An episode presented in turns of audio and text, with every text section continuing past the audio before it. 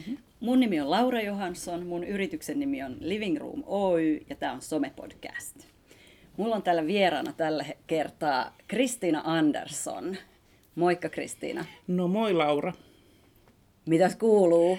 No kiitos, hyvä. Lö- löy- löysin helposti tänne teidän toimistolle ja Hyvä. täällähän on tosi hienoa ja kiva olla täällä. Kiva, kiva. Joo, tää alkaa olla pikkuhiljaa aika viihtysä. Hei, kuule, mä mietin tätä, kun mä valmistauduin tähän hommaan, tähän podcastin tekemiseen sun kanssa, että mikä sun titteli on? Kerropa, mikä sun titteli on? No ehkä kaikkein mieluisin titteli on yrittäjä. Mulla tulee ensi vuonna 30 vuotta yrittäjyyttä täyteen ja tota, niin, niin se on ehkä jollakin lailla määritellyt mun elämää ja mun niin kuin, omaa minääkin sillä tavalla, että koen itseni tämmöisenä yrittäjänä ja tämmöisenä vapaana ammattilaisena. Se on mulle aika tärkeä asia. Mutta sitten olen myös tietokirjailija, olen kirjoittanut muutamankin kirjan ja sitten olen kouluttaja ja luennoitsija, mutta tässä kun mietin kaikkia näitä, niin sähän voisit kuvailla itseäsi näillä samoilla sanoilla, niin plus että harrastan laulua, eikö niin? Ehdottomasti, paitsi kirjaa mä en ole vielä kirjoittanut. Mutta vielä. Se, vielä, vielä alle, alleviivattuna sana vielä. Hyvä. Hei, äh, jossain vaiheessa mä oon jostain lukenut sun nimeen liitettävän renesanssinainen, ja mun mielestä se on ihan älyttömän mahtava sanonta. Oletko itse keksinyt tämän vai onko joku muu keksinyt tämän? No tota, äh, mullahan oli aikaisemmin blogi oli renesanssinaisen maailmankirja, mutta nyt se on boheminaisen maailmankirja, okay. mutta nyt te, ja sitten tuli boheminaisen maailmankirja, kun me kirjoitettiin Boho Business ton Jari Kaivojan kanssa. Aivan. Mutta nyt mä oon niin kuin miettinyt, että kun mä oon opiskellut tässä kvanttiteknologiaa ja on muutenkin niin kuin jotenkin siirtynyt tästä robotiikasta ja tekoälystä vähän niin kuin taas seuraavalle levelille, niin mä oon miettinyt, että mikähän tämä nyt voisi olla tämä seuraava blogin nimi, että renesanssinainen, boheminainen, kaikki nämä on käytetty, että että ehkä joku kuulijoista keksisi, että mikä se voisi olla. Hyvä idea. Laitetaan pieni kilpailu pystyyn. Joo, palkintona mun kirja tietysti. Joo, hyvä Jei. idea. Yes. Ja mä heitin itse tuossa aikaisemmin, ennen, ennen kuin aloitettiin podcastin äh, tallennus, niin sanoin, että robotiikka nainen, mutta se ei ilmeisesti sitten kuitenkaan ihan se oikea kuva. No mä oon kasvatustieteilijä taustalta, niin että nämä robotit tuli kuvioihin mukaan silloin 2011, kun me kirjoitettiin sitä Boho Business-kirjaa. Ja tota, niin, niin, huomattiin, että se on iso juttu, ja mä käyn paljon luennoimassa roboteista ja kerron, mitä ne on.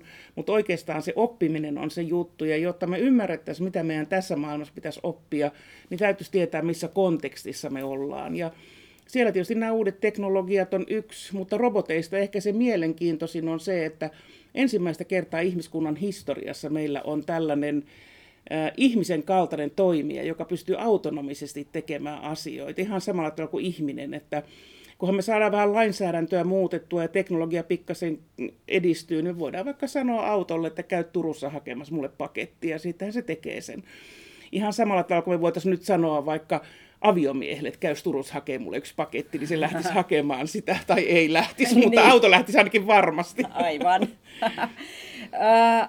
Tämä kuulostaa älyttömän kiinnostavalta, itse asiassa vähän pelottavaltakin. Mm. Mikä on ihmisten reaktio tähän?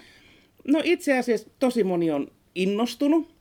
Ja mikä musta on ollut aika jännä on se, että naiset on ymmärtänyt tämän kaikkein parhaiten. Että aina mä olisin olettanut, että ne insinöörismiehet, jotka jo 70-luvulla ohjelmoivat robotteja, niin ne olisi ollut niitä, jotka tajuaa, missä nyt mennään. Mutta naiset on, koska naiset tajuaa sen, että sanotaan milloin näin, että naisilla on ehkä tämä palvelumuotoilun näkökulma enemmänkin siinä läsnä. Että ne heti tajuaa, että mitä semmoinen robotti sitten voisi tehdä, jos se kerran pystyy tekemään vähän samoja juttuja kuin ihminenkin pystyy. Joo, eli what's in it for me. Kyllä, hyvin. Ja naiset ymmärtää sen, että jos se pystyy pesemään ikkunoita, niin se on kyllä tosi jes.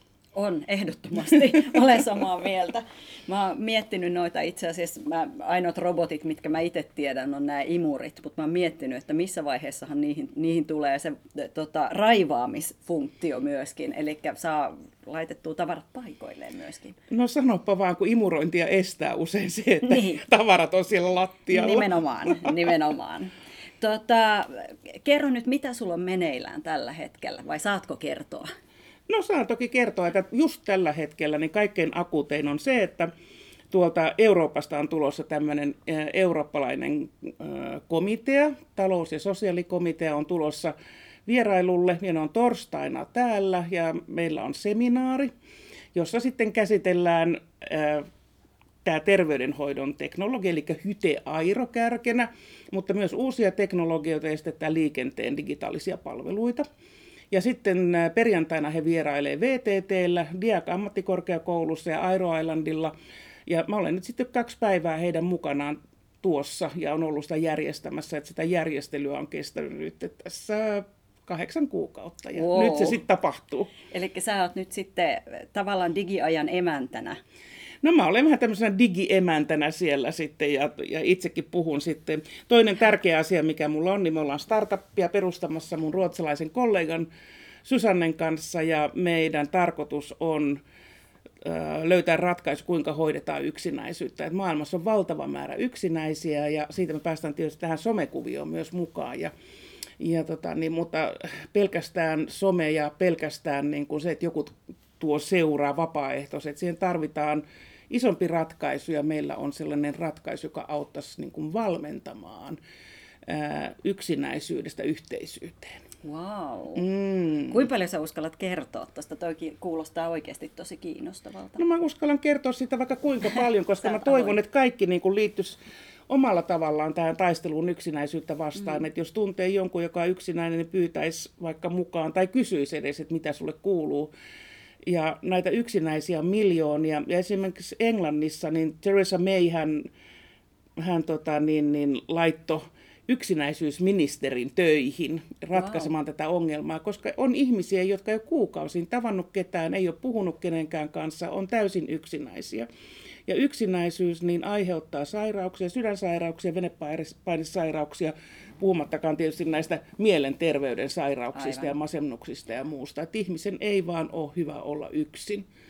Tämä kuulostaa todella hienolta projektilta, mm. mikä teillä on meneillään, tai siis startupilta. Joo, se on ehkä mun missioni semmoinen, että mä oon tämmöinen missio-ihminen, mun pitää aina olla joku missio, ja mä luulen, että tämä on ehkä semmoinen iso missio nyt tästä seuraavat kymmenen vuotta eteenpäin. Tämä kuulostaa oikein hyvältä. Mä tuun kyllä mukaan mielelläni yes. yes.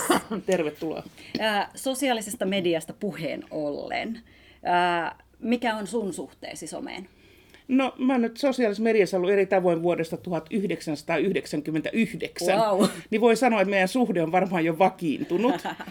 Ähm, ja se on muuttunut paljon tänä aikana, että nyt kun seuraa vaikka Twitter-virtaa, niin sehän on ihan älyttömän ärsyttävää. Että sitä ei niin kuin, välillä, sitä vaan niin kuin, välillä niin kuin ajattelee, että okei, mä, nyt mä katson tätä vaikka 15 minuuttia ja sitten on pakko pitää joku lepotauko, että ei, ei voi niin kuin, päivällä, mon, päivän aikana ei voi montaa kertaa sitä Twitteriä seurata, että se on todellakin niin kuin aggressiivinen. Ja, ja sitten tietysti se, että ihmis, ihmiset edistää agendojaan aika niin kuin voimallisesti siellä haluamatta sitten keskustella sen agendan niin kuin oikeutuksesta ja kaikesta tämmöisestä näin, niin, niin, niin. sitä joutuu pikkasen niin kuin miettimään toisella tavalla kuin silloin 99, jolloin se oli ihan lapsen kengissä.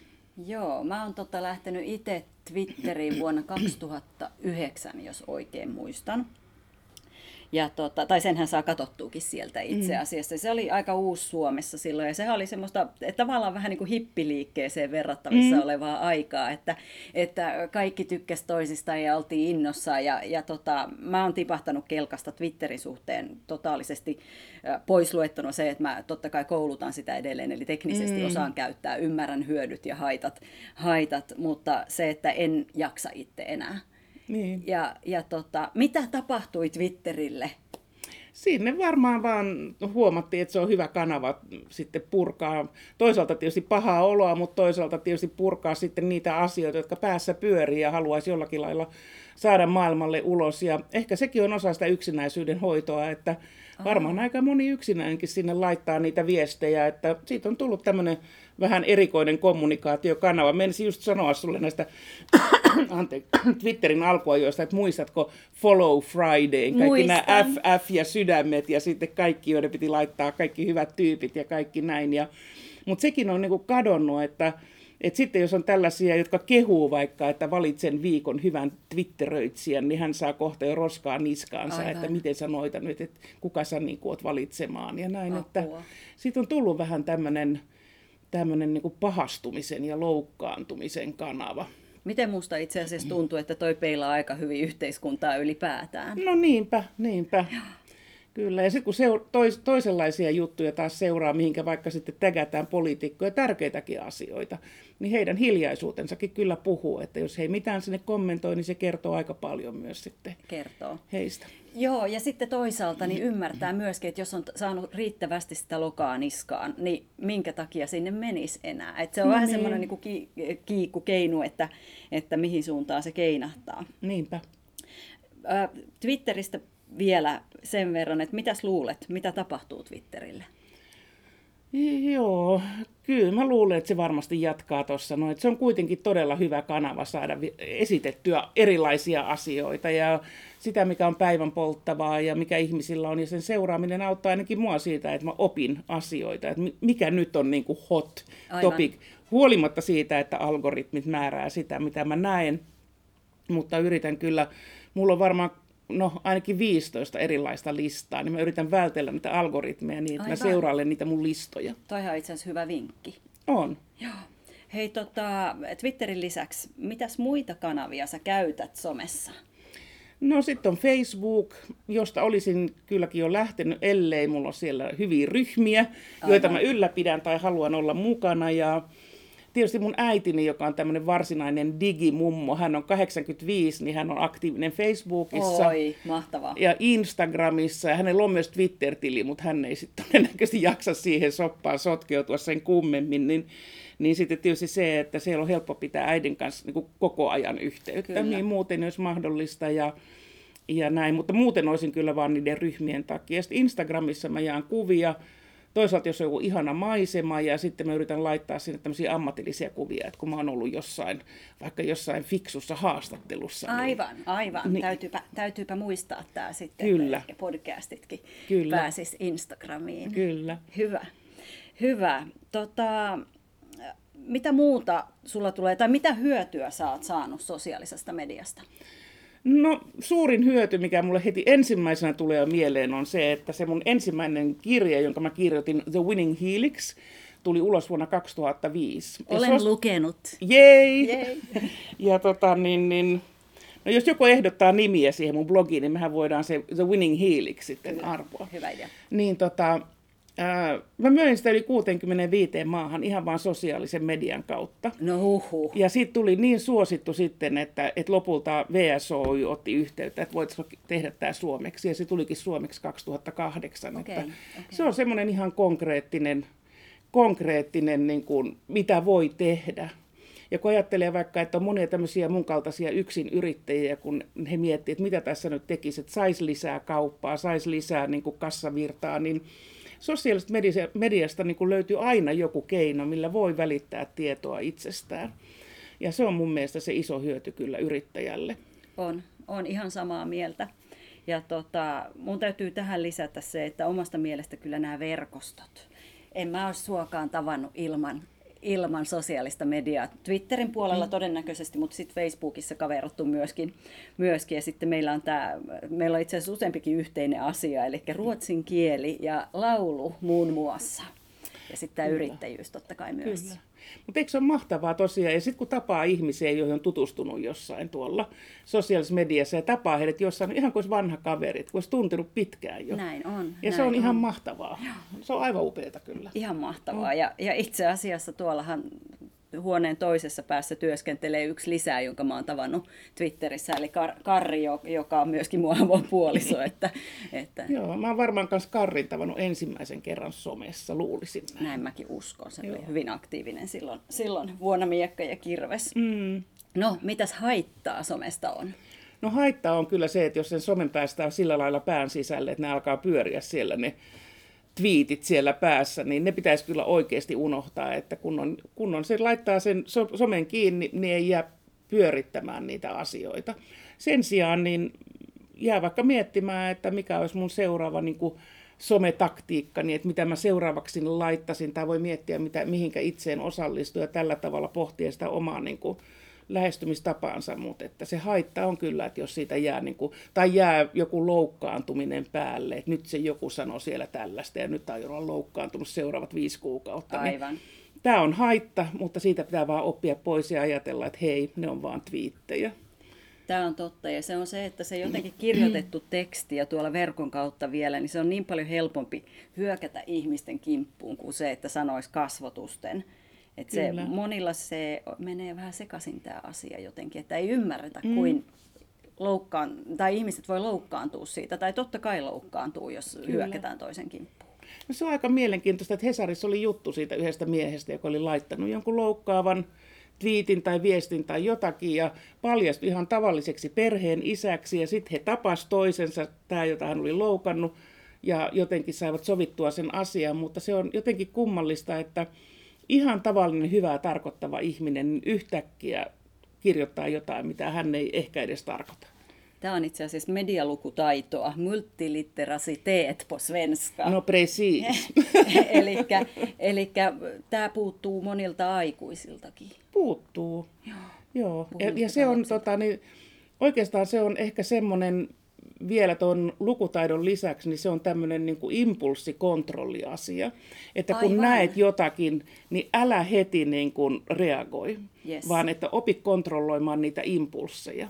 Ja nythän tämä impulssikontrolliasia on vahvasti esillä esimerkiksi näissä rahapeliriippuvaisissa, koska heillä on kyse impulssikontrollihäiriöstä, joka on ihan sairaus, että ei pysty sitä impulssia vastustamaan, mutta että mutta meillä ja heillä, joilla nyt ei se ole sairauteen asti levinnyt, niin meidän pitäisi nyt nähdä, että okei, nyt tämä twiitti aiheutti minussa tämmöisen impulssi, impulssikontrollihäiriön, ja mä en nyt saa kirjoittaa mitään, vaan nyt mä laitan tietokoneen kiinni, ja nyt mä odotan vaikka 15 minuuttia, että jos tämä edelleen on päällä, niin sitten mä kirjoitan, muuten en. Aivan. Itse asiassa mä mun kursseilla yleensä sanonkin silleen, että jos joku reagoi jo, tai jos näette jonkun viestin somessa, jonkun päivityksen, joka, jossa tulee semmoinen fiilis, että nyt jumaliste, mm. niin, niin tota, laskekaa kymmeneen tai kymmeneen tuhanteen riippuen teidän temperamentista.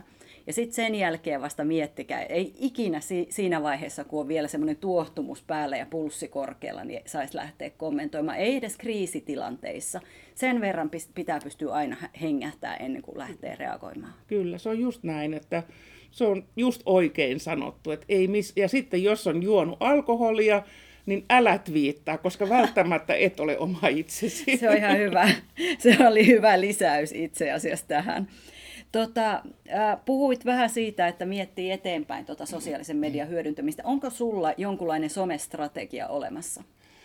Äh, No joo, periaatteessa on, että se ehkä liittyy enemmän siihen, että mistä en, tweet, en, niin kuin, mistä en puhu somessa ja yritän olla puuttumatta mihinkään politiikkaan ja sitten en myöskään hauku ihmisiä. Mutta sitten on semmoisia asioita, jotka ei sinänsä liity mun työhön, joihin mä haluan kiinnittää huomiota. Tasa-arvo on yksi semmoinen mun mielestä tärkeä asia sitten tällainen vanhusten asia, että me saataisiin nämä hoiva-asiat Suomessa kuntoon. Ja siihen liittyy tietysti mun työnikin, että mä oon vetänyt tota sosiaali- ja terveysministeriön kansallista hyvinvoinnin tekoälyn ja robotiikan ohjelma, eli Hyteairoa tässä jo neljä vuotta, niin niin, niin se on työnkin kautta sydäntä lähellä, mutta myös ihan sydämen takia on, on lähellä. Ja tietysti me kaikki vanhetaan, niin meidän täytyy miettiä sitä, että kuka meistä oikein pitää huolta sitten, koska ei nämä kädet riitä. Ei, se on vähän, nyt mulla on tota kaksi mummia jäljellä vielä elossa. Mm, toinen, joo, toinen yli 90 ja toinen lähestyy 90. Ja, ja pikkuhiljaa tämä tulee aika lähelle. Mulla on ukit lähtenyt niin saappaat jalassa, ettei ole tarvinnut katsoa sitä, sitä pahinta osaa siitä vanhenemisesta. Mutta nyt on toinen mun mielestä ollut aika pitkälti sairaala hoidossa pitkään. pitkään. Ja tulee mieleen se, että, että tota, kuin heikossa, heikoissa kantimissa tämä välillä on. Että, että tota, mä, en, mä en nyt ole alan ammattilainen millään, millään lailla, mutta ihan niin kuin tälleen vierestä katsojana omaisena niin olen huomannut tämän ensi, ensimmäistä kertaa oikeastaan, että kuin kamalaa välillä vanhuksilla on täällä, täällä maassa. Ja me ollaan sentään Suomessa. Mm. Tämä pitäisi olla yksi parhaista maista. Niinpä, niin pitäisi olla, mutta kyllä nämä paljastukset on osoittanut, että ei olla ei. varmaankaan yksi parhaista maista. Tos, toki muillakin mailla on ihan samoja ongelmia, että et eihän se niin mene, että me oltaisiin yksinään vaan huonoja tässä aivan, asiassa. Mutta että kyllä meillä on ihan hirvittävän paljon parannettavaa siinä asiassa. Ja ja tota, niin, niin siinä kyllä itse kannatan, että otetaan teknologiaa kestävästi käyttöön, koska teknologian avulla voidaan tehdä asioita, jotka sitten vapauttaa niitä ihmiskäsiä siihen tärkeiseen työhön. Sä mainitsit tasa-arvon ja tässä mun on pakko mainita se, että mä autan tällä hetkellä Suomen yrittäjänaisia pikkusen yhdessä kampanjassa. Okay. Eli vauvakulut tasan hashtag, mm. niin kannattaa seurata sitä, että ää, tällä hetkellä valtaosa kuluista jotka tulee siitä, että saadaan lapsia, lapsia Suomeen, niin menee naisvaltaisilta aloilta – kaikki nämä kulut lähtee niiltä työnantajilta, yrittäjiltä, usein pieniltä yrittäjiltä jotka, ja naisyrittäjiltä, joiden, joiden alaiset sitten saa nämä vauvat. Eli meidän pitäisi saada miehet mukaan tähän hommaan, vauvatalkoisiin. Okso pappa betalar. Okso pappa betalar. Itse asiassa toi pitäisi lisätä hashtagiksi sinne. Mut, mutta tasa-arvosta puheen ollen niin täytyy, täytyy nostaa tämä asia nyt tähän. Käyppä kurkkimassa vähän sitä no somea. No Joo. Mikä se olikaan se hashtag? Äh, vauvakulut tasan. Yes. yes. Äh, mä kysyin somestrategiasta tuossa hetki sitten. Entä somesuunnitelma? Onko sulla jotain semmoista, että kuinka paljon pitää viettää aikaa somessa työasioissa viikossa esimerkiksi tai kuukaudessa? No se on kyllä ihan intuitiivinen. Ei mulla ole mitään semmoista, että mä olisin miettinyt sitä, että et tota, niin, niin, jos mulla on enemmän aikaa, niin kuin tänään mulla oli enemmän aikaa vääntää sitä tasa-arvosta, muun muassa Ivan Puopolan kanssa, terve Ivan, ja tota, niin, niin sitten kun se aika loppuu, niin sitten en enää siitä asiasta väännä, mutta välillä tuntuu, että sitten kun on aikaa, niin sitten mä johonkin tartun, mutta, tota, niin, niin, mutta muuten niin sen mukaan, mitä aikaa on. Aivan, ja se on se, että sä oot tehnyt tätä niin hirvittävän pitkään jo. Mm. Tai hirvittävä on ehkä väärä sana, mutta olet tehnyt tosi pitkään. Eli se tulee tavallaan sieltä selkärangasta. Sitä ei tarvi väkisin vääntää sitten mitään suunnitelmia ja mitään kirjallisia strategioita, vaan sä teet sen, mitä sä tiedät, että toimii. Joo, ja sitten kun mä en ole kuitenkaan markkinointi enkä viestintäihminen siinä mielessä, että se olisi niin kuin se mun työn fokus, vaikka tietysti markkinointi ja viestintä on mulle tärkeitä, vaan mun työn fokus on vähän muualla, niin niin, tota, niin, niin silloin se jotenkin lähtee, lähtee sitten siitä kullosestakin ajattelumaailmasta vähän sillä tavalla, että se tulee sieltä kumpua jostain intu, enkä mieti niin kuin sitten, että se liittyykö se nyt johonkin suunnitelmaan, mutta kyllä se nyt liittyy tietysti, koska kaikki nyt niin kuin sä sanoit, on jo tuolla niin kuin itseen ohjelmoituna ja sitten tulee ne asiat siellä esille. Mutta kyllä tuossa tulee sitten asioita, jotka näkee, esimerkiksi vaikka tämä veikkaus nyt on sellainen, että se on tullut esiin, niin sitten mä oon siihenkin tarttunut, koska tuntuu, että ei näin, joku asia, niin kuin, että näin ei voi mennä, ja sitten siihen vaan täytyy tarttua. Mutta sen sijaan esimerkiksi ilmastoasia, joka mun mielestä on ihan hirveän tärkeä, niin siitä mä en juurikaan twiittaa, että siitä on tosi paljon twiittaajia ja, ja tota, niin yritän sitä oman teknologia edistämistyöni kautta herättää sitä ajatusta, että ilmastonmuutostakin voitaisiin hyvin paljon teknologian avulla sekä ehkäistä että parantaa sitten tätä olemassa olevaa tilannetta. Toihan on itse asiassa tosi fiksu viestinnällisesti, jos miettii sitä, että ei, ei sun tarvi jokaista taistelua taistella siellä eh, ruohonjuuritasolla, vaan sä pystyt tekemään tiettyjä asia, mm. asioita myöskin sieltä ylhäältä käsin. Kyllä. Eikö se ole tämä Juhani Tamminen jääkiekkovalmentaja, joka sanoi, että win the right games? Aivan. Pick your battles. Just niin. Kyllä. Hei, äh, haluaisitko sanoa vielä jotain, Kristiina Andersson, ennen kuin mä kysyn sulta kolme vinkkiä? Öö, no mä sanoisin ehkä näin, että, että ryhtykää seuraamaan kvanttiteknologioita. Sen takia, että se kvanttiteknologia kehittyy tällä hetkellä valtavilla harppauksilla. Siellä ei puhuta edes eksponentiaalista, vaan käytetään sanaa doubly exponential. Eli se kehitysvauhti on ihan valtava, että vaikka ne tuntuu nyt aika pieniltä ne stepit siinä, että mitä se kvanttiteknologia voi tehdä, mutta kuitenkin siellä kvanttiteknologian maailmassa ne on isoja ja jonain päivänä ne sieltä purskahtaa niin, että ne myös ovat isoja myös vaikutuksiltaan. Ja niihin pitää nyt varautua sen takia, että esimerkiksi kaikki kryptaukset voidaan purkaa sitten tämän kvanttiteknologian avulla, esimerkiksi vaikkapa nämä blockchainit, jolloin se, mitä tällä hetkellä tehdään näissä blockchaineissa ja muissa, niin ne voi aika nopeastikin olla ihan last season, niin kutsuakseni.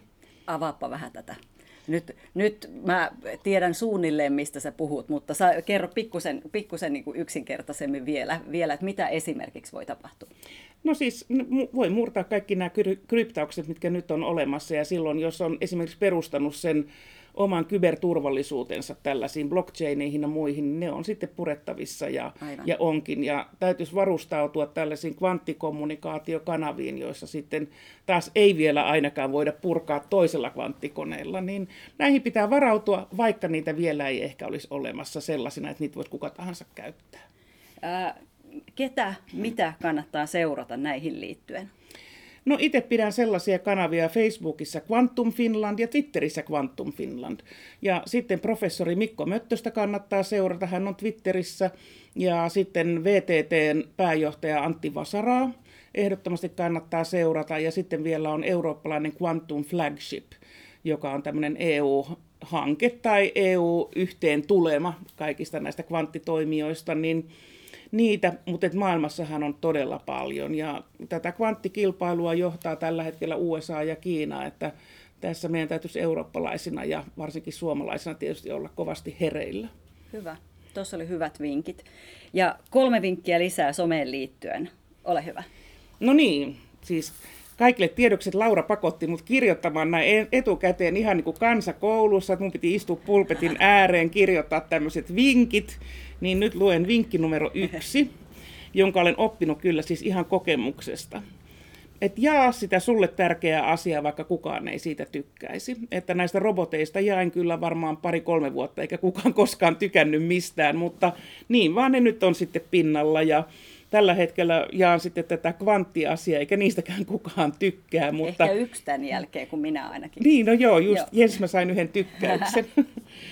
niin, tota, niin, joo, niin se kannattaa, että jos se näyttä, on omasta mielestään hirveän tärkeä asia ja, ja se on vielä niin maailmalle hyväksi, niin jaa vaikka ei tykättäisi.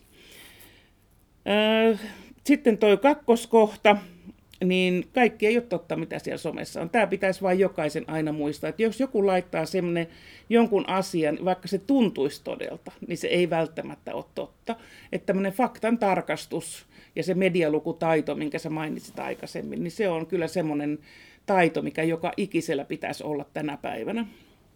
Ja sitten kolmas kohta, että some on myös markkinointikanava. Että kerro rohkeasti työstäsi ja varsinkin yrittäjille, pienyrittäjille suosittelen, että olkaa siellä, kertokaa teidän työstä ja teidän yrityksestä ja siitä, mitä yritätte saada aikaiseksi. Koska se on kanava löytää myös asiakkaita. Itsekin on löytänyt asiakkaita sitä kautta. Tuhannet kiitokset Kristiina Andersson, että sä pääsit Some-podcastiin. Mun nimi on Laura Johansson, mun yrityksen nimi on Living Room Oy ja tämä oli tosiaankin Some-podcast.